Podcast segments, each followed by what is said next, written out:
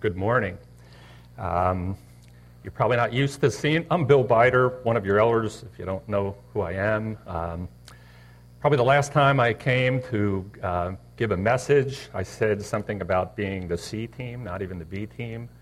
You're maybe more used to seeing me uh, as part of Sunday school and less as part of providing the message during the worship service. Um, with Larry's enhanced um, responsibility here at Lion and Lamb, I'm definitely the remaining C team guy of the elders, and I'll try to do my best to uh, meet the standard that our other teachers provide.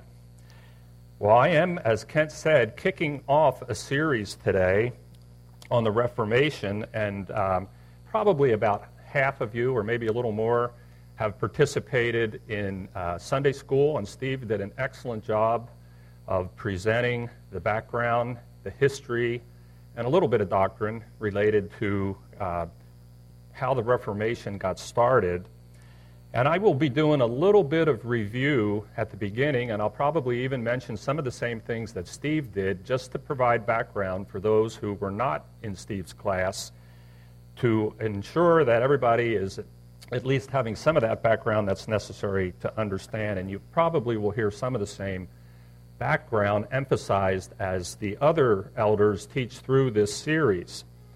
And the way that's going to work is the first, the message on the five solas, which we'll be talking about in just a minute, uh, will be provided, like, say, me today on one, and then next Sunday there will be a Sunday school class to go deeper into that topic. And uh, one of the things that I'm going to be emphasizing is the defense of the sola that will be talked about. Before I begin with my, uh, my point of emphasis today, I want to ask a couple questions and then keep those in mind as we go forward. For those who missed Steve's Sunday School, or for those who it is new information, this idea of the Reformation, are you really familiar with what the historical period of Reformation was? Do you consider yourself to be a Protestant? I don't know that I heard that this morning in your messages, Steve, in your teaching, but do you consider yourself a Protestant? Do you even really know what it means to be a Protestant? And do you consider Lion and Lamb to be a Protestant church? So keep those things in mind as we uh, go forward here this morning. Well, as, uh, as you probably know, most of, you, that October 31st is the day that we really celebrate the 500th anniversary, and the world will be celebrating this, of what is commonly believed to be the beginning of the Protestant Reformation. And uh, as Steve said, that was the estimated date, although there is some uncertainty of whether it was really October 31st, when Martin Luther nailed his 95 Theses to the door of the Wittenberg Castle Church. And uh, again, Luther was a professor of theology, he was a composer of hymns, some of which we still sing today, a priest in the Roman Catholic Church, and an Augustinian monk. Now, his thesis, his 95 thesis, even though he had all kinds of concerns with what was being taught in the Roman Catholic Church, emphasized this concept of indulgences which was where ordinary people were paying money to the church for the forgiveness of sins. And I'm going to come back to that a little bit later and talk more about it. And uh, Martin Luther. Um,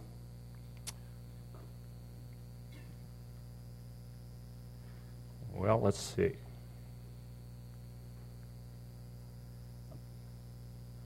Am I not on? I'm sorry told me this was working. Ah. Okay, I'm, I'm sorry. These are the five solas that will be taught on by the elders over um, this period of seven weeks. And what we're really going to emphasize, just kind of summarize these all at once, is that Scripture alone teaches that we're saved by grace alone, through faith alone, by Christ alone, and to the glory of God alone. So each of those concepts will be a message taught by, by our elders. Um, but before I sh- shift to what my first message is on sola scriptura, I want to provide some answers to those questions that I asked at the very beginning and uh, just delve a little bit more into some background to again get us on the same starting point before we get into the details about sola scriptura. And these concepts that you see here, these solas, were what the fathers of the Reformation, they took their stand that led to, in some cases, excommunication, martyrdom, other kind of abuse by the church. And so um, we're going to talk about that, but let's start by answering some of those questions that I had at the beginning. What is the Protestant Reformation? The widespread theological revolt in Europe against the harmful abuses, false teaching, and control of the masses by the Roman Catholic Church. Let me read that again because this is what we're really emphasizing here. The Protestant Reformation was the widespread theological revolt in Europe against the harmful abuses, false teaching, and control of the masses by the Roman Catholic Church. As Steve taught, and uh, the Reformation, the revolt that we're talking about here, actually began way before Luther. Even though we celebrate this as the 500th anniversary of the Reformation, more than 100 years earlier, before the time that Luther nailed his thesis to the church door, men were being prompted by the Holy Spirit to point out these abuses of the Roman Catholic Church. And most of those who pointed out those abuses were from within the church. They're the ones who actually knew what the Bible taught, at least some of them who, who came forward. So by the time Luther came along and posted his thesis in the early 1500s, the Bible had become a closed book for the most part to ordinary people, and consequently, spiritual ignorance was really prevalent. People were easily deceived because they did not know the Bible the church could easily deceive them into whatever motives they may have had. The true gospel was twisted. Church tradition and oral teaching had become superior to divine truth, as revealed in the Word of God. And as the tradition and oral teaching became more important, corruption and ungodliness contaminated church teaching. Now, this slide here that shows a map of Europe at the time of Martin Luther, you will see stars showing where a lot of the reformers came from. The blue stars indicate people who were pre Luther, and as you can see, there are quite a few of them on there. And then we have those a few contemporaries of Luther with the red stars and post Luther with the green stars. There are many more than that, but these were some notable ones that I just wanted to point out that it was not all Martin Luther. There were a lot of other men that came forward to point out these abuses, and I'll just mention a couple. There was a Bible translator, John Wycliffe. You probably have heard of him from England, and he actually did his work 100 years before Luther. But 44 years after his death, and it was still only 1428, the Pope declared him a heretic. They had his corpse removed, burned him, and threw the ashes into the sea. Jan Hus, a Czech priest, was burned at the stake in the early 1400s. John Calvin was a contemporary, or maybe a couple decades after Luther, uh, who ended up becoming very influential in the Protestant church. William Tyndale, another Bible translator, was a contemporary of Luther, and unlike Luther, who uh, was not martyred, he was strangled and burned at the stake because he spoke against the church. And I could mention many more people who were very involved in the Reformation. And when these men uh, stated their objections to the abuses, they developed followers. And those followers, in combination, some point later took on the name Protestants. Simply stated, a Protestant were the people who disagreed or opposed or preferred the teachings of, of the Roman Catholic Church. And all who are in the Protestant church today, and that includes us in Lion and Lamb, continue to be part of that protest movement. We are Protestants. We are part of that uh, Protestant revolt. We are those who descended from that revolt. So uh, let's review some of the specific concerns that gave birth to the Reformation movement as well. Uh, and before, I'm going to go back to the concept of indulgences because I think that is an important beginning to this. And you, if you were here for Steve's teaching, uh, and I'm not sure if this is John or Johann Tetzel, uh, his sermon, and they had this in a paraphrased way in the video that Steve showed this morning, but this excerpt from a sermon helps us understand the corruption in the Roman Catholic Church. So let's go through this wording because it is so clear that Tetzel's efforts to get money to help the he was at the request of the Pope, he was traveling around trying to get money to build St. Peter's Basilica, which was at the Vatican. But what did uh, Tetzel say in this sermon? Don't you hear the voices of your wailing dead parents and others who say, Have mercy upon me, have mercy upon me, because we are in se- severe punishment and pain. From this you could redeem us with small alms, and yet you do not want to do so. Open your ears, as the Father says to the Son, and the mother to the daughter. We have created you, fed you, cared for you, and left you our temporal goods. Why then are you so cruel and harsh that you do not want to save us? Though it only takes a little, you let us lie in flames so that we may only slowly come to the promised glory. Imagine being one of the masses who knew very little about what the Bible really taught, hearing this horrendous description by Tetzel of the suffering of your departed loved ones in a place that is called purgatory. And you were being deceived into thinking that you could lessen that suffering by giving to the church. Well, people were very easily manipulated to give, given their lack of knowledge about what the Bible really teaches. Uh, in the movie clip you saw, and I, I've heard this is an unverified quote attributed to Tetzel, where he said, As soon as the coin in the coffer rings, the soul from purgatory springs. Luther understood the effect of this teaching on the people, and he posted his 95 theses, which were most entirely to contest the idea of indulgences. God's Word did not teach the concept of indulgences. I just have two of those 95 theses shown here, all of them addressing this in one way or another and expanding upon these ideas. But, but Luther said in number 21 those indulgence preachers are in error who say that a man is absolved from every penalty and saved by papal indulgences. And number 27 said they preach only human doctrines who say that as soon as the money clinks into the money chest, the soul flies out of purgatory so you can see that that quote attributed to Tetzel is pretty similar to the opposite of what Luther said. There's many other unbiblical beliefs and practices within the church that led the reformers to speak out, and I'll just mention a couple of those before I get on to my main topic today.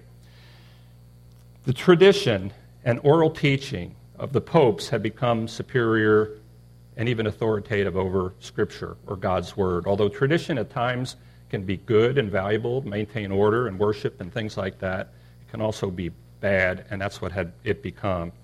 Already mentioning purgatory. Well, why is purgatory such a non biblical concept? Well, because it really is teaching that Jesus' death on the cross was insufficient sacrifice for our sins. Also, the power and status and authority granted to the popes was unbiblical. The church had encouraged prayer to the dead saints instead of directly to God, as the writer of Hebrews tells us we can do, where we can approach the throne of grace with confidence. Mary had been elevated to co redeemer and worthy of worship. And perhaps most important of all, there was a false gospel of works based salvation that was being taught. Again, that would mean Jesus' sacrifice on the cross was not enough. So, in response to these reformers and the movement that was taking place, the Catholic Church fought back. There was something called the Council of Trent. In 1545, it began, and it reaffirmed the works that works are needed to save people.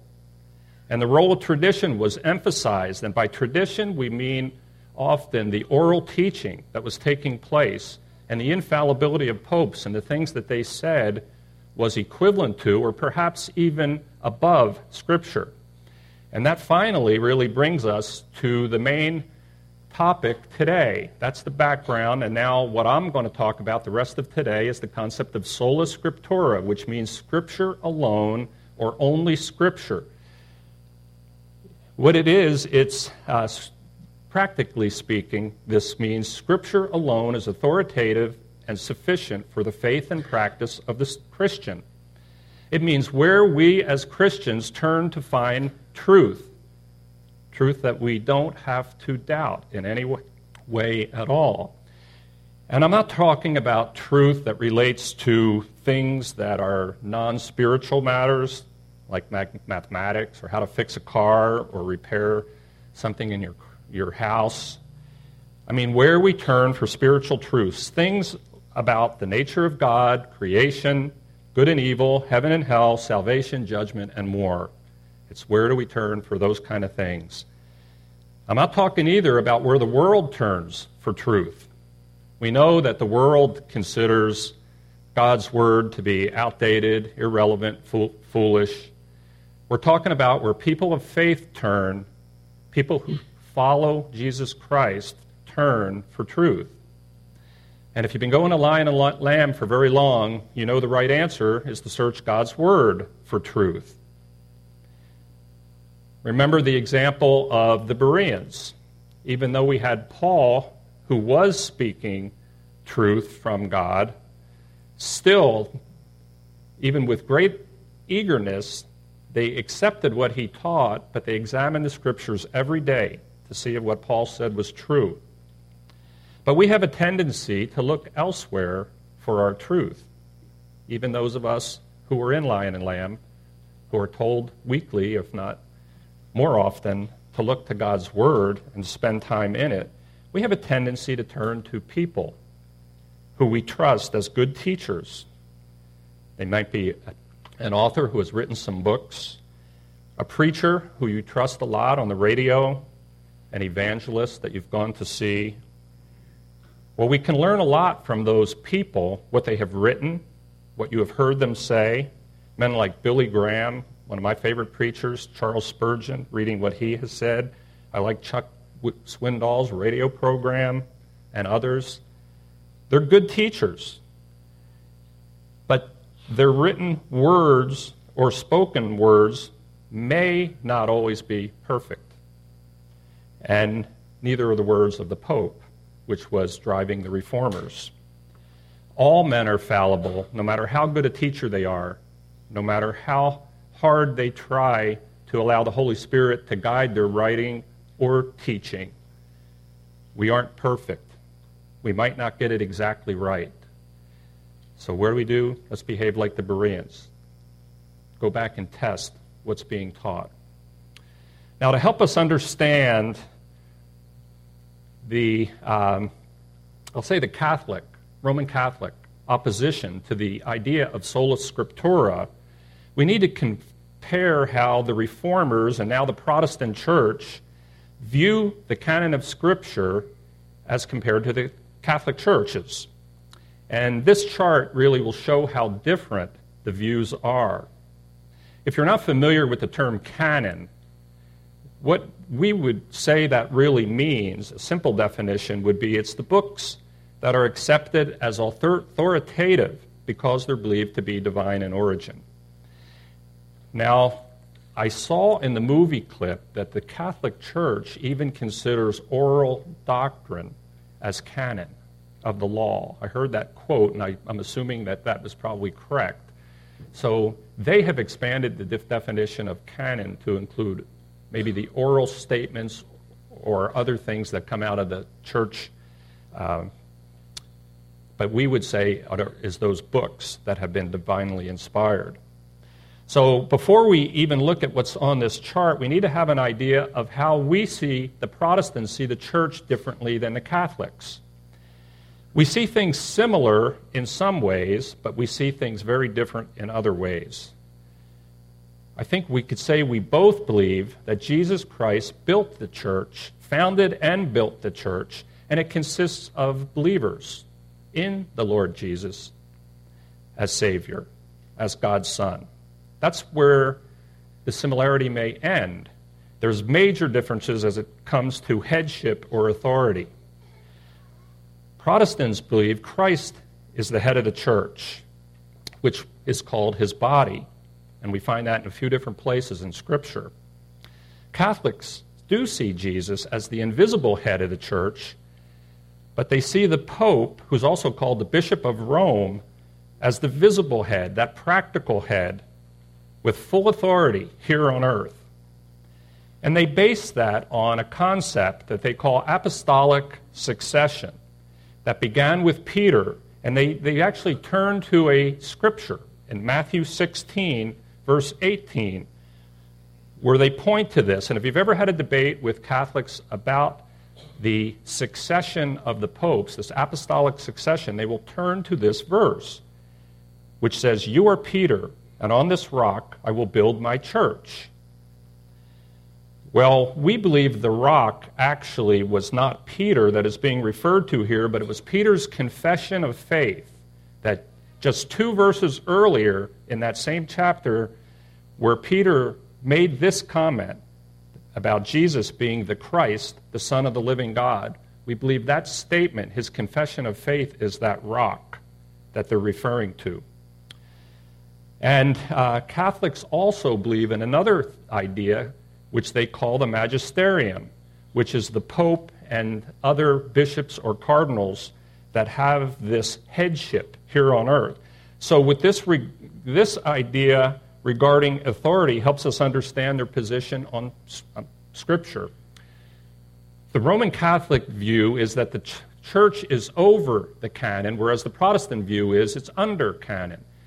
Roman Catholics believe the church determines canon, whereas Protestants believe the church discovers or recognizes canon. Roman Catholics believe the church does all the interpreting of canon for the masses, where the Protestants' view is that we encourage you all to search the canon as the Bereans did. And also, Roman Catholics believe that the combines their the canon with tradition, and even their oral tradition has become canon, as I mentioned. Whereas the Protestants say the church judges against the canon. Now let's look at what the apostles taught and believed about Scripture. There's not a lot of places to go look in the Bible to find these kinds of ideas, but these are pretty clear. That all Scripture from Paul is God breathed and is useful for teaching, rebuking, correcting, and training in righteousness, so that the servant of God may be thoroughly equipped for every good work. Peter said, For prophecy never had its origin in the human will, but prophets through human, though human, spoke from God as they were carried by the Holy Spirit.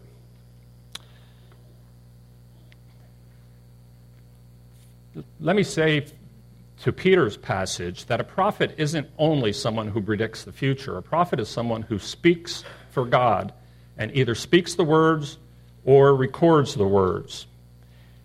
Now, I have highlighted a couple things here that emphasize some very important points regarding what Paul and Peter believed about Scripture. Paul said that Scripture is God breathed. And what would that mean to you? Well, it means it's infallible because God is perfect, He's all knowing, He cannot lie. Therefore, His Word must also be perfect and without error. Now, we can say that, um, can we say with any certainty that any of the other Christian teachers that you may respect very much and even read their works, listen to them routinely, can we say their words are God breathed, spoken of the Lord, and infallible? No matter how good a teacher are, we can never be sure of that. Even the best teachers make mistakes and fall short, as I mentioned earlier. And you can probably agree with that. But some of you may have just a little bit of doubt as to whether the Bible that we have and that we're encouraging you to spend time in is equally infallible. Has it been passed down to us through the ages in its uncorrupted, infallible form? Well, we would say yes, that God has helped preserve this, and that we have many good Bible translations. They're not all identical, the translations, but the meaning is the same in all the good translations. And that these translations that we have today in our hands are close to the original manuscripts, which we call autographs. And we have good reasons to believe that. And next week in Sunday school, we're going to talk some about that because that's a pretty key point. If we're going to say Scripture alone, we better trust that the Scripture is not corrupted in any way. So we're going to go through some of the criteria that were used as the church fathers discovered what books should have been considered divine in origin. Again, uh, Charles Spur, coming back to Spurgeon and his view of Scripture, which was a very high view, he said, Those who stand in pulpits must believe the Bible is not the word of men who recorded it. Rather, they must affirm that it is the written word of the living God. What do we believe here in uh, Lion and Lamb? From our statement of faith, we say that scriptures and their original autographs are the fully inspired Word of God without error, absolute in their authority, and complete in the provision for godly living. We also, at Lion and Lamb, if you look at our statement of faith, will see that we say that we adhere to the 1978 Chicago Statement on Biblical Inerrancy. And that actually is a document that was signed by 200 notable evangelical teachers and preachers.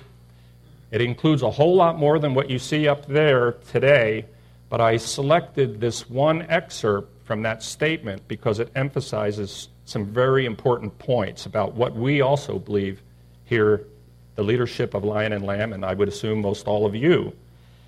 That Holy Scripture being God's own word, written by men, prepared and superintended by his Spirit, is of infallible divine authority in matters upon which it touches.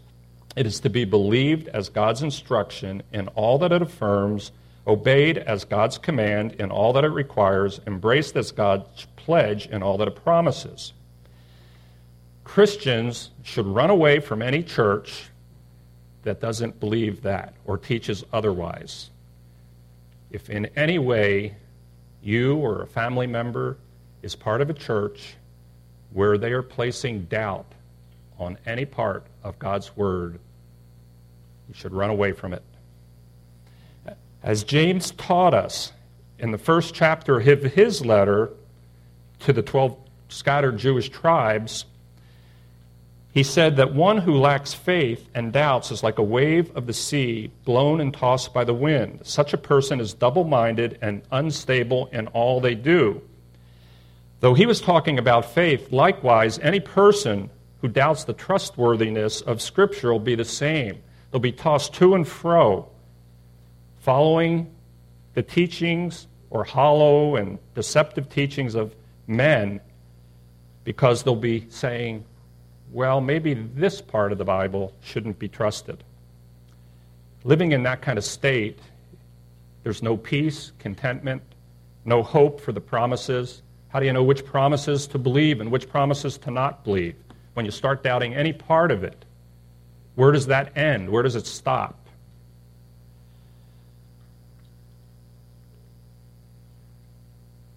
Something else that we believe very strongly here, and going back to that same statement that I just read, I've highlighted where it says, We believe that the scriptures are complete in their provision for godly living. Another way to say that, we believe in the sufficiency of Scripture to meet our needs.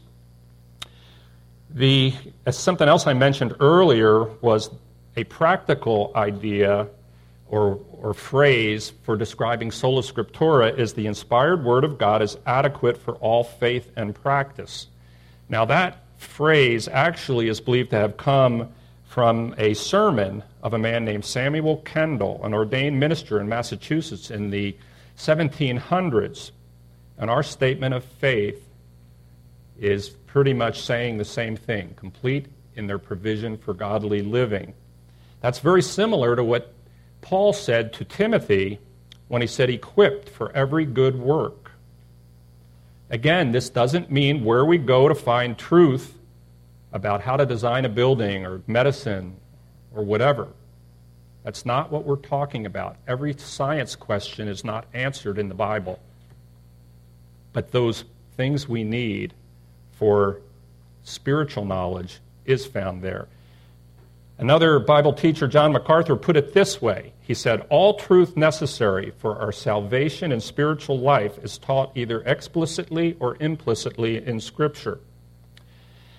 Now, the last area that I want to talk about this morning, and some of these things will be expanded on, as I said, next week in Sunday school, has to do with some of the Roman Catholic main ideas of opposition to sola scriptura. When I prepared for this lesson, I went looking online and I found all these debates where a Catholic would debate a Protestant about the idea of sola scriptura.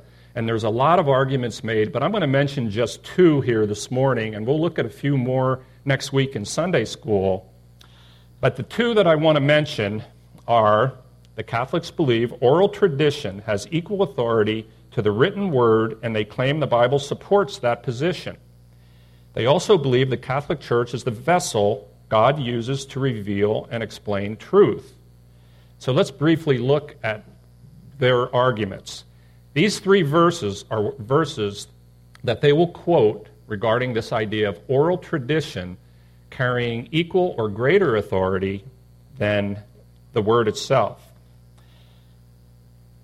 From 2 Timothy, what you heard from me underlined, heard from me, that's the oral, keep as the pattern of sound teaching with faith and love in Christ Jesus. Guard the good deposit that was entrusted to you. Another from 2 Timothy. And the things you have heard me say in the presence of many witnesses, entrust to reliable people who will also be qualified to teach others.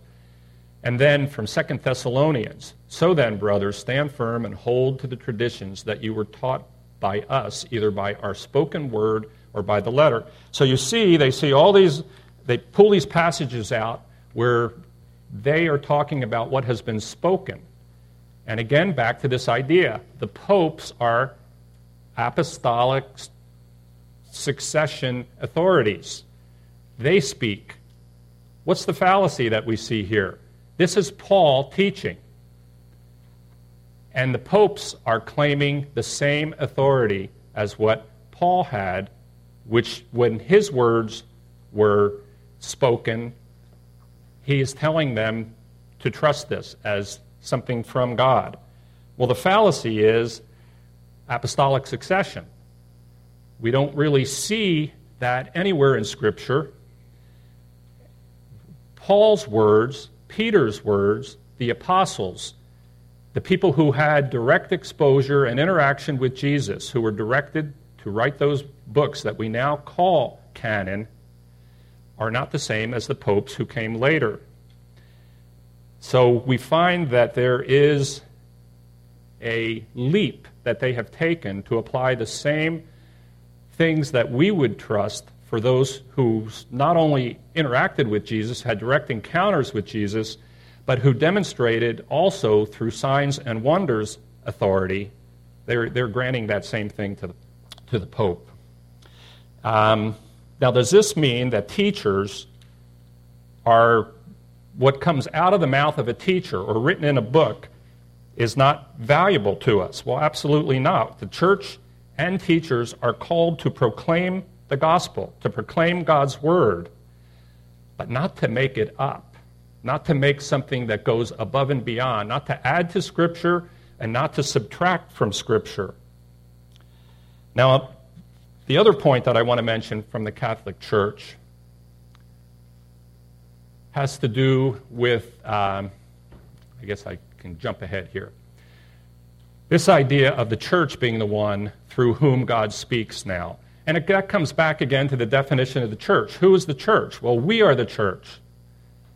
The church is not just that authority and headship that the Catholic Church established, that magisterium, those who have the authority. We are the church. So a lot of this goes back to that. But this passage that has, you will find in some of these debates between Catholics and Protestants, is taken totally out of context and misused to apply to the fact that they are saying that it's through the church that the wisdom of God should be made known. Well, read the whole passage and read what's all around it in Scripture and find out that's not what this passage says at all. What it's really saying is something that is kind of mysterious to us.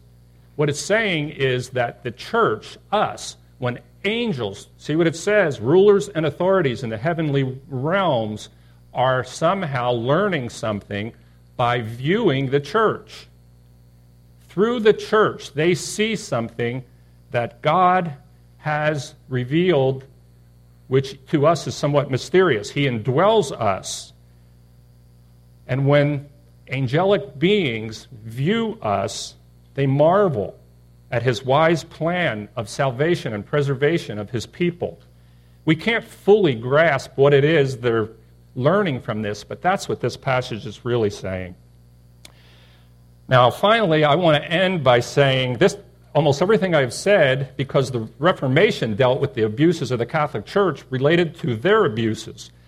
And the sola scriptura idea, though, applies to us today in the Protestant church. It doesn't apply only to what the reformers rebelled against and revolted against. We've got a problem in the Protestant church with sola scriptura. And I mentioned just a couple of ideas here that we struggle with in our church. We have philosophical naturalism that has creeped into our midst. And what does that do? It challenges the historical part of God's Word that relates to creation, heaven, hell, those kinds of things, miracles. You will find people in the Protestant church who would try to cut out the parts of this that don't fit their narrative of what philosophical naturalism teaches. If it can't be explained naturally, then it's probably corrupt in the minds of some people. They don't want to believe that God is a supernatural God who can do things like that. We have changing cultural norms. We all are familiar with that. But what has that done in the Protestant church? The parts of the Bible that deal with marriage, sexual relationships, that is being redefined in the Protestant church. It goes against the idea of sola scriptura. Hard teachings have been taken out. There are people writing books in the Protestant church, some people that uh, shocked me and some exposure I had in this last year, people that I thought were um, very sound Christian people who have chosen to believe the lie that no one goes to hell. Because God is a God of love, and He doesn't send anybody to hell. That is part of what has creeped into the Protestant church as well. And then we've got the charismatics. And I don't want to come down on charismatics in ge- general. They believe in all the spiritual gifts still being practiced today. But they, there are a certain number of people believe that some of those spiritual gifts are adding to God's revelation. That isn't a whole lot different than the Pope speaking something.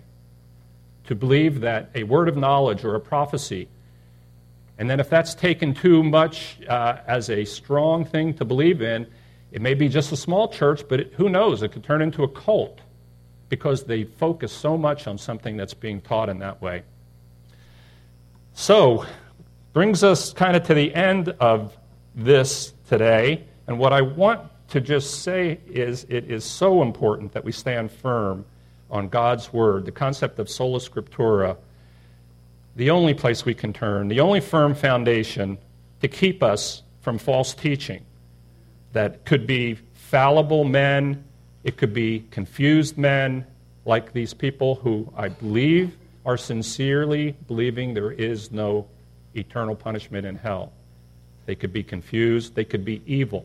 They could be doing it for their own benefit. So if we stand firm on God's word, we are protected. We are tempted, though, to listen to some of these teachings. There's something about it. We all have itching ears.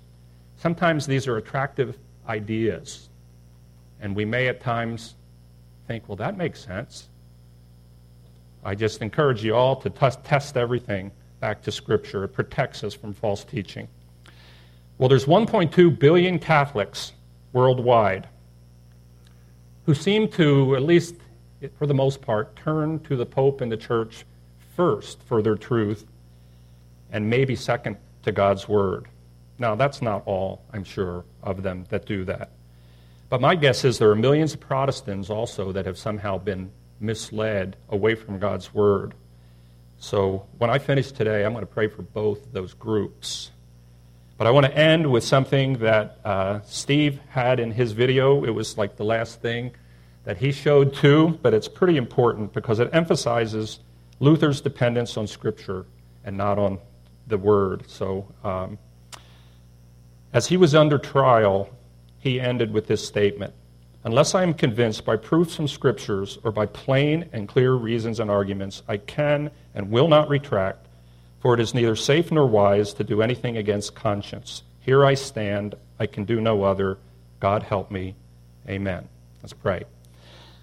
Lord, I, uh, I pray, Lord, that you would just give us all the strength we need to stand firm on your word in all circumstances.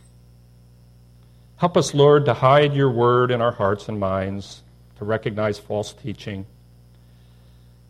I want to pray for the Catholic Church that seems to have uh, just not heard from you the way they need to. Pray for those people that they will spend more time in your word and less dependence on the words of men.